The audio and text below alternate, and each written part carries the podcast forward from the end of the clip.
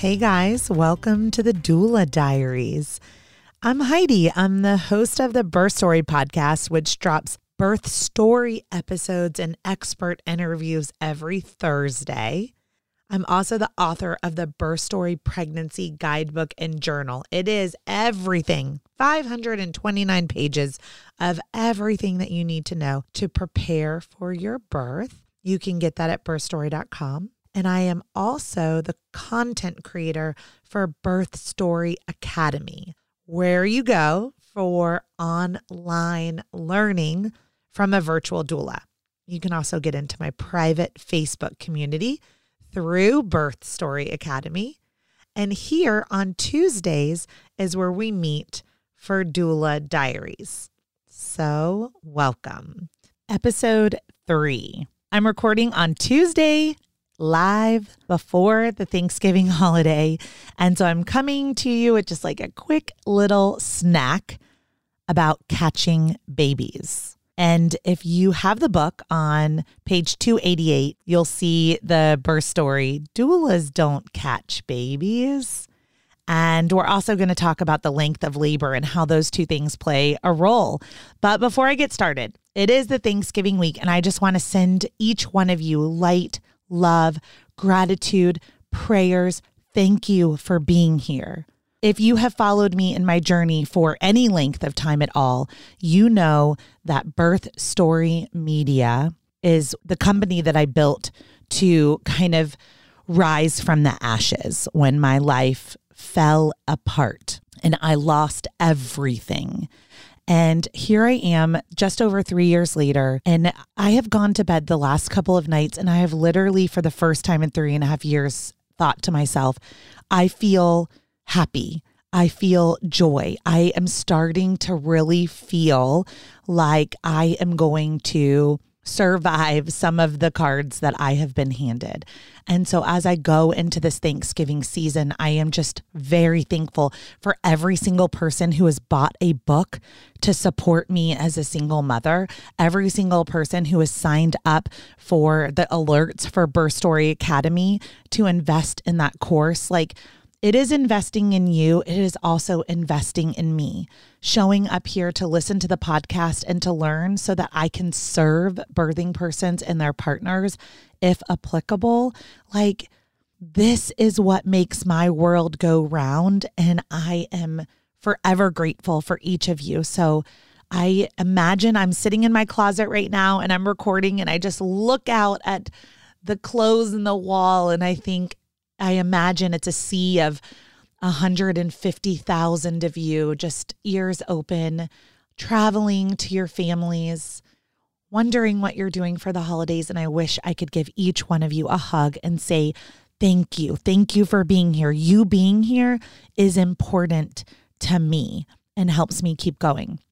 So let's talk about the three times in my life I have caught babies as a doula with no training, which is not something doulas do, which is why we're going to talk about it, right? Because some of these stories are kind of funny, like maybe a little bit traumatizing for the birthing persons. I mean, but not really. But I want to talk about like the length of labor and how it can be so unpredictable, literally so unpredictable that your doula or your partner or whoever or yourself can catch your own baby sometimes, right? Like, we make birth so complicated, especially when we're birthing in a hospital. And often it's just not that complicated. So, so uncomplicated that people were blown away yesterday. I did my first reel on Instagram. So if you follow me on Instagram, like, give me your feedback on that reel. I would love it.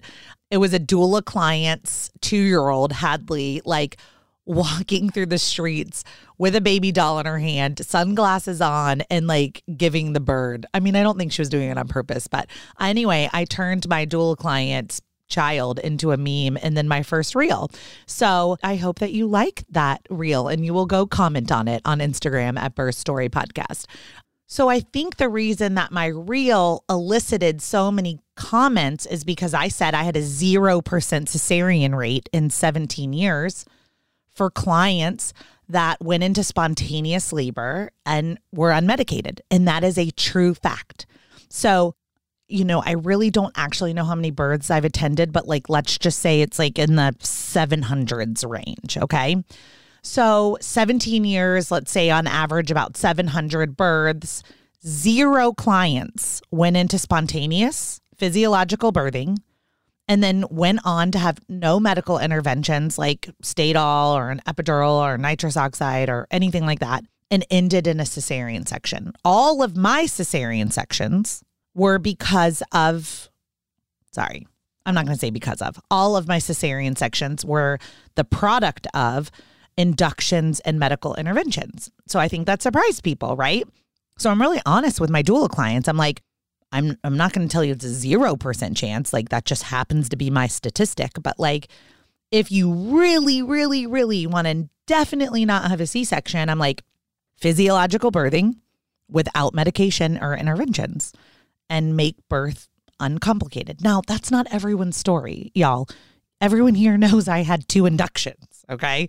And one of them was elective and planned. So, you know, do what I say, not as I do, I guess. I'm just saying I knew I was at high risk, especially with ten and a half pound baby for a C-section, but some in an induction and, and an epidural and all the things. But I'm just saying, as your virtual doula, in this reel that I did that got lots of attention, it's, you know, not, it's not super complicated. And here are a couple of stories on when it wasn't that complicated, and me, the doula, caught the babies with no training. So just went back to like primal cave person times of like what my instincts told me to do.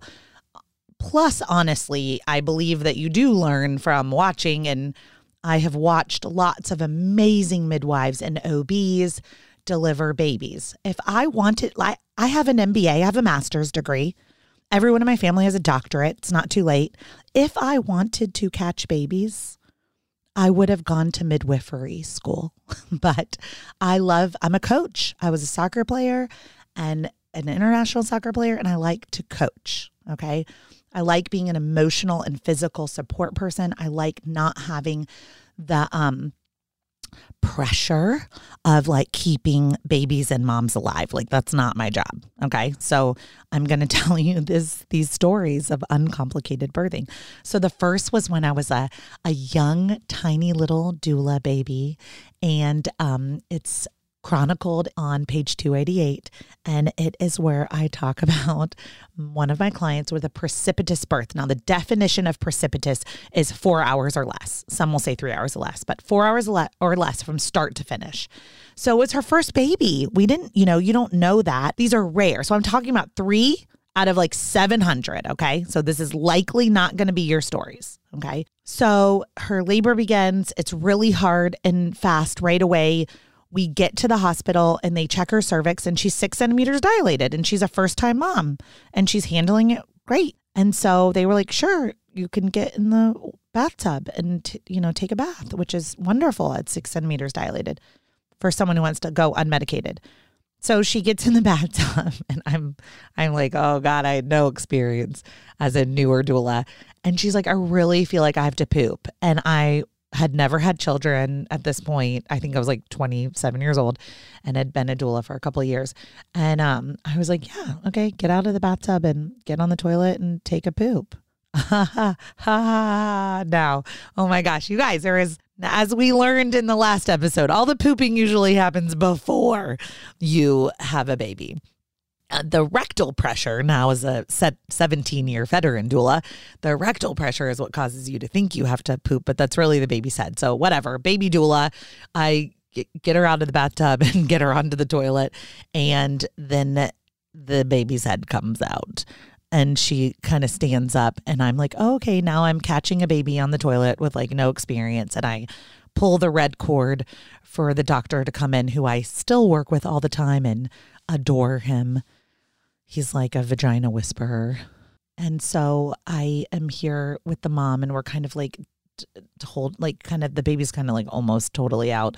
And I'm like, how, how do I like stop holding the baby and then get the O B so to do the real job? And the mom's just like standing there over the toilet. Like, what is happening? And this is all like, you know, maybe twenty minutes after she was six centimeters dilated. Okay. And didn't like maybe pushed one time. So Very rare story, okay? Doulas do not deliver babies. Like every now and then they come out. Like, should I have known when she said she had to poop? Yes, but I was a new doula. So any doulas that are listening and your client is six centimeters, they can go from six to ten to baby in twelve minutes and they don't need to um, poop, okay? So I learned that lesson a long, long, long time ago. That was baby number one. Baby number two.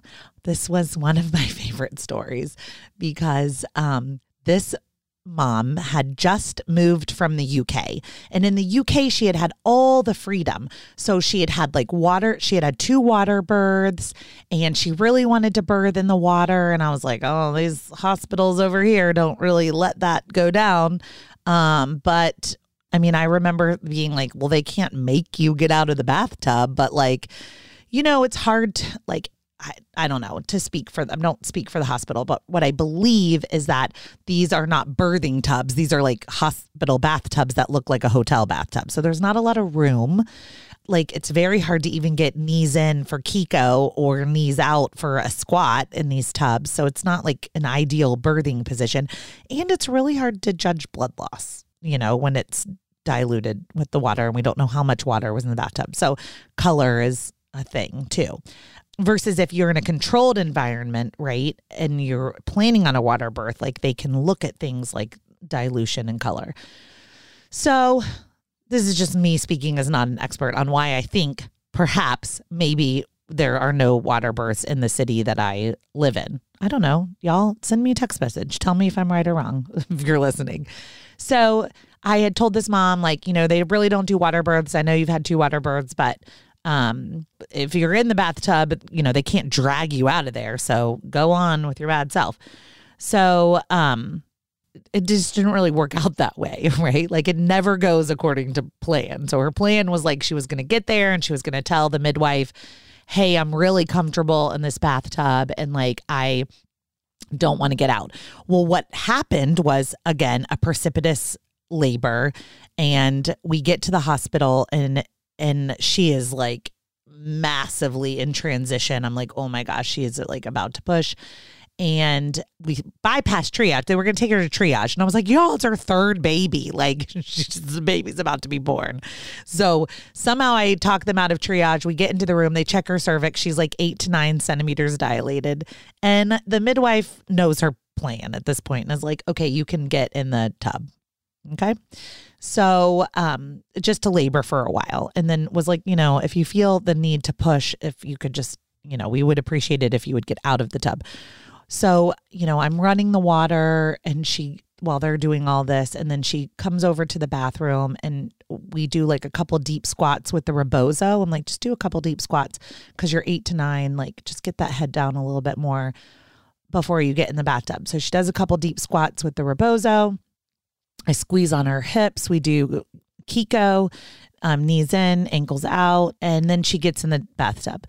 And as soon as she gets into the bathtub on her on her knees, I'm like sitting on the side. Everyone has now just left the room because she was getting ready to just relax in the tub. I don't know when they were planning to come back when a third time parent is eight to nine centimeters dilated. But anyway, they left the room and, um, maybe the nurse was doing something. I don't remember. She was lovely. And all of a sudden she's like, hey, Heidi, I feel something. And so again, it was like maybe one push and I'm sitting there over the bathtub and I'm like, oh, I'm holding your baby's head in my hands.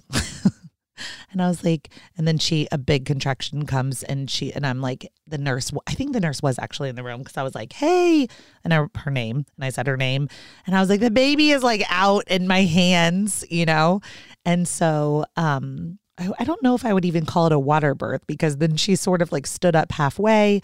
I switched with the nurse and now the baby is like the behind her and she's like standing up in the bathtub and it's super awkward and the nurse is like holding her baby but she can't even see her baby because it's behind her.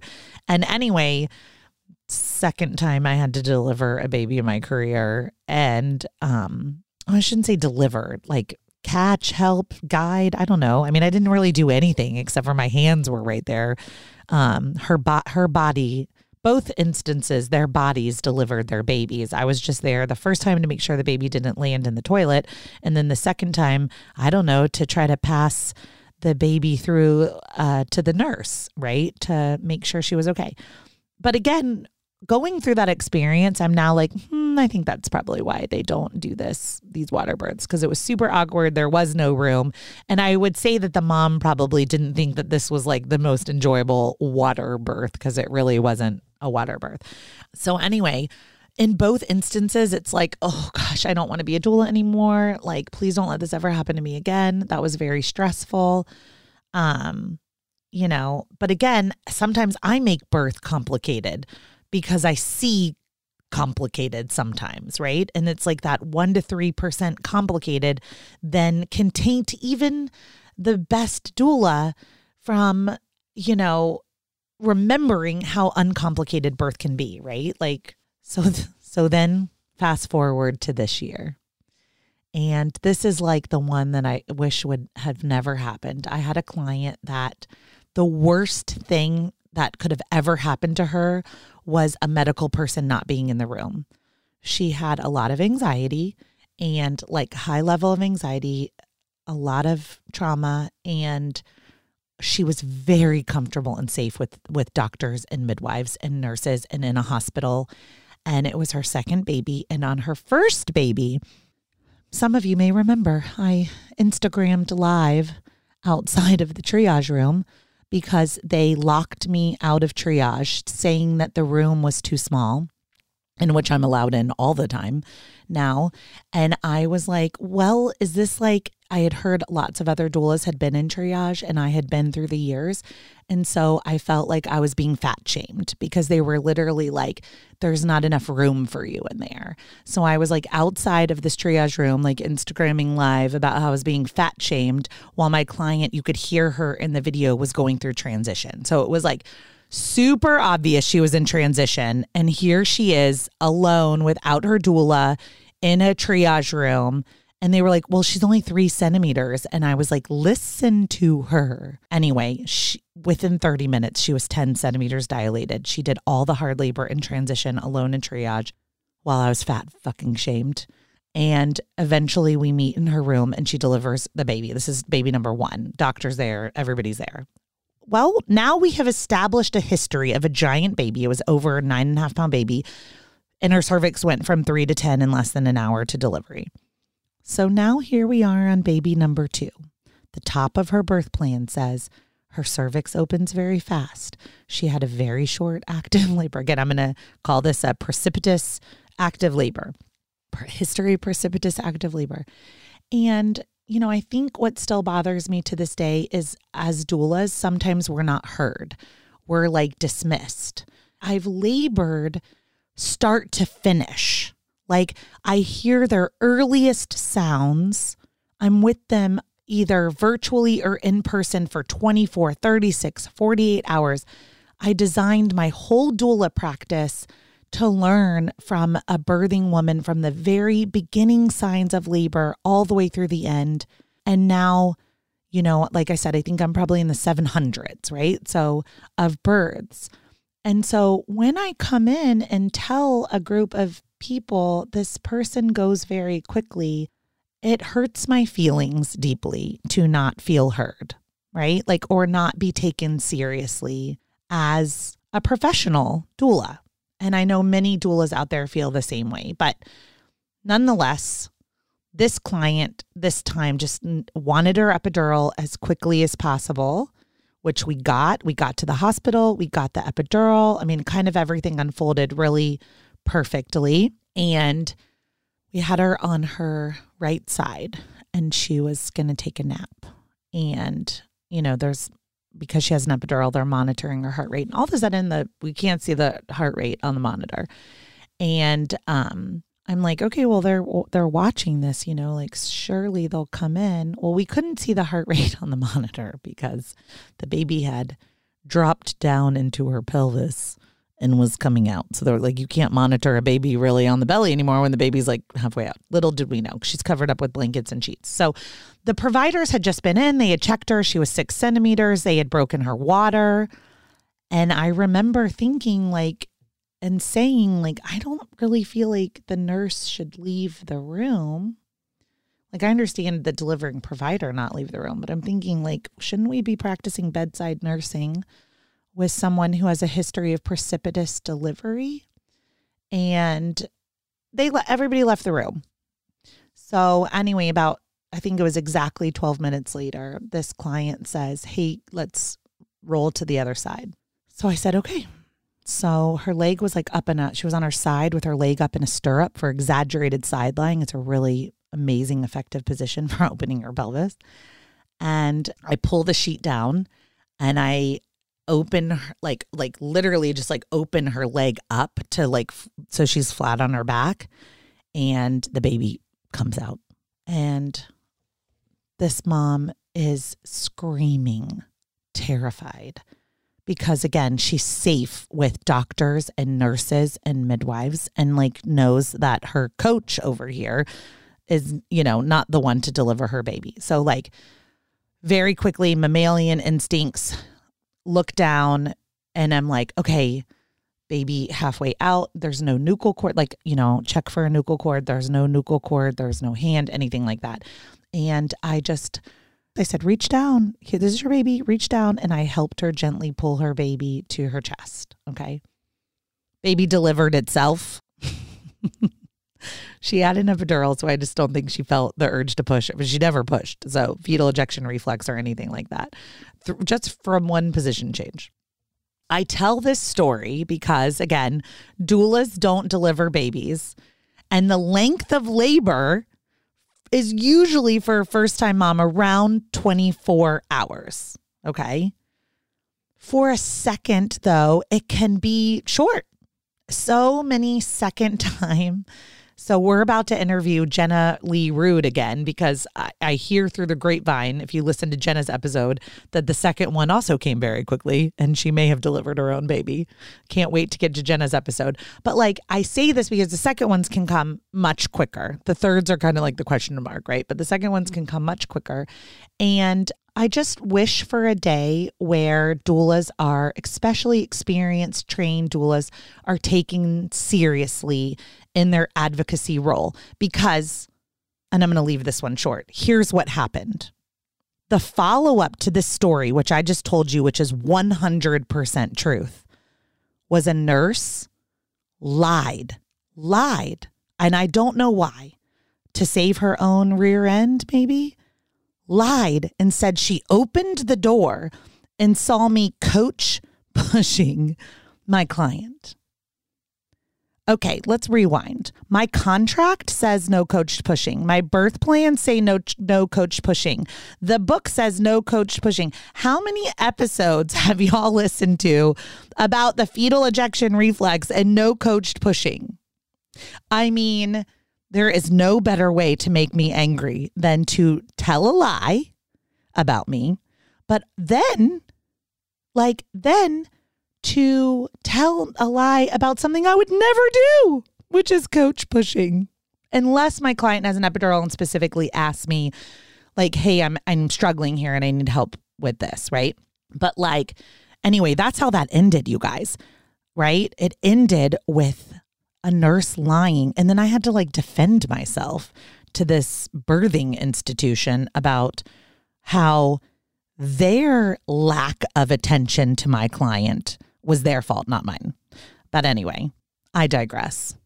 Doulas do not deliver babies, but sometimes we make birth so complicated, and sometimes it's really uncomplicated, and babies come quickly, and sometimes they come with little to no pushing or effort because their uterine contractions push their babies out, okay?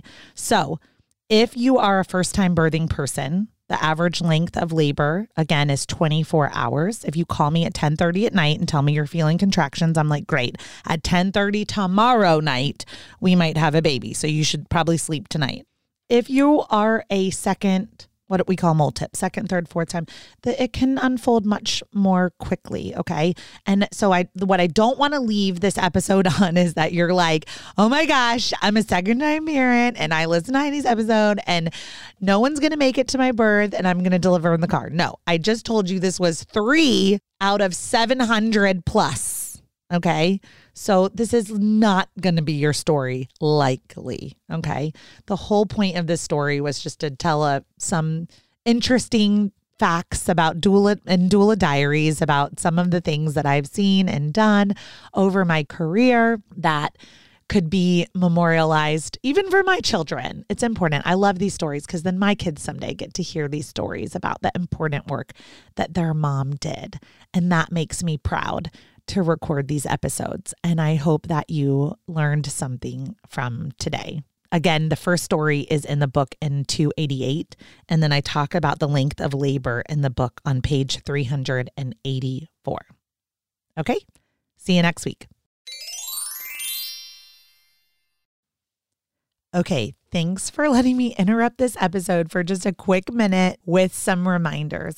One, Birth Story Academy is launching on February first, twenty twenty-two, but pre-sales start on December first, twenty twenty-one. So if you are listening in that window, I am offering fifty percent off to my loyal podcast listeners with code BIRTHSTORYPODCAST.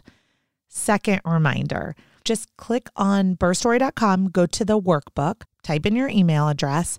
It unlocks an entire library of all of my free resources. So if you want to learn more about placenta encapsulation, delayed cord clamping, have birth plan templates, like whatever your heart desires, I probably have written a guide for it. My latest guides are on postpartum recovery and breastfeeding. So I hope you will check out all those free resources at birth story dot com. And last but not least, if you want to go the extra mile, I would love it if you would push pause and leave a review and then click the icon that says share and send the podcast or a favorite episode to someone that you know who is pregnant, trying to become pregnant, loves birth stories, or that would really enjoy the Birth Story podcast.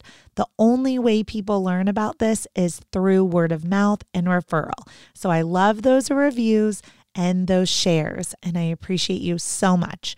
So let's get back to this episode. Page seventy-eight, Postcards from the Womb, Pregnancy Week six, from date of last menstrual period. Dear Mom, it's time to pay a visit to the doctor or midwife. At their office, they will do blood tests, a urinalysis, and maybe an internal ultrasound to confirm that I am here. Let's talk about your boobs. You may have noticed you are suddenly a little bustier. You're welcome for the extra estrogen and progesterone that are being produced. It is really normal, Mom, if your areolas darken and little bumps appear on them. So don't freak out. As I grow, you may even see blue veins more prominently on your breasts. Mom, I encourage you to buy a bra extender and or several new bras. I want you to be comfortable, and likely your old bras will not work for the foreseeable future. I know you're so tired that you can't even stay awake for your favorite binge-worthy shows. But that's okay. The best ones are at our fingertips online these days. So rewind and rewatch to your heart's content. The lining of your uterus is beginning to thicken, and your cervix is softening and changing color already. I'm sorry you are bloated, cramping, nauseated, and exhausted. I am so thankful for you. You have my heart. And on that note, my aorta is being formed this week. Love me, your baby, A K A Resident Waddles. P S. You think I am your miracle, but really, you are mine.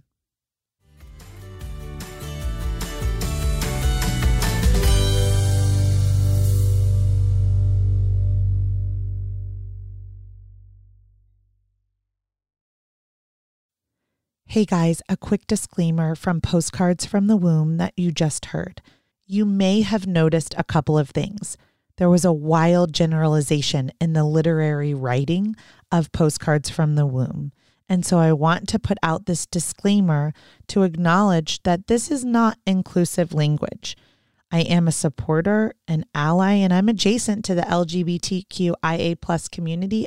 The language that I chose was based on a cisgendered heterosexual couple carrying a single fetus pregnancy that was conceived spontaneously after a last menstrual period. Now, how many people we know, do we know that that's actually their story? Not that many. So I want you to know that if you are in a same-sex assigned at birth relationship, if you're in a same gendered relationship, if you are a single parent, if you struggled with fertility and didn't have a last menstrual period and utilized I V F or I U I for conception, whatever your story is, I see you and I don't want you to feel excluded. I wanted to make sure I let you know my reasoning behind the language that I used in Postcards from the Womb. I welcome your feedback at Birth Story Podcast on Instagram. Thanks for listening to Doula Diaries.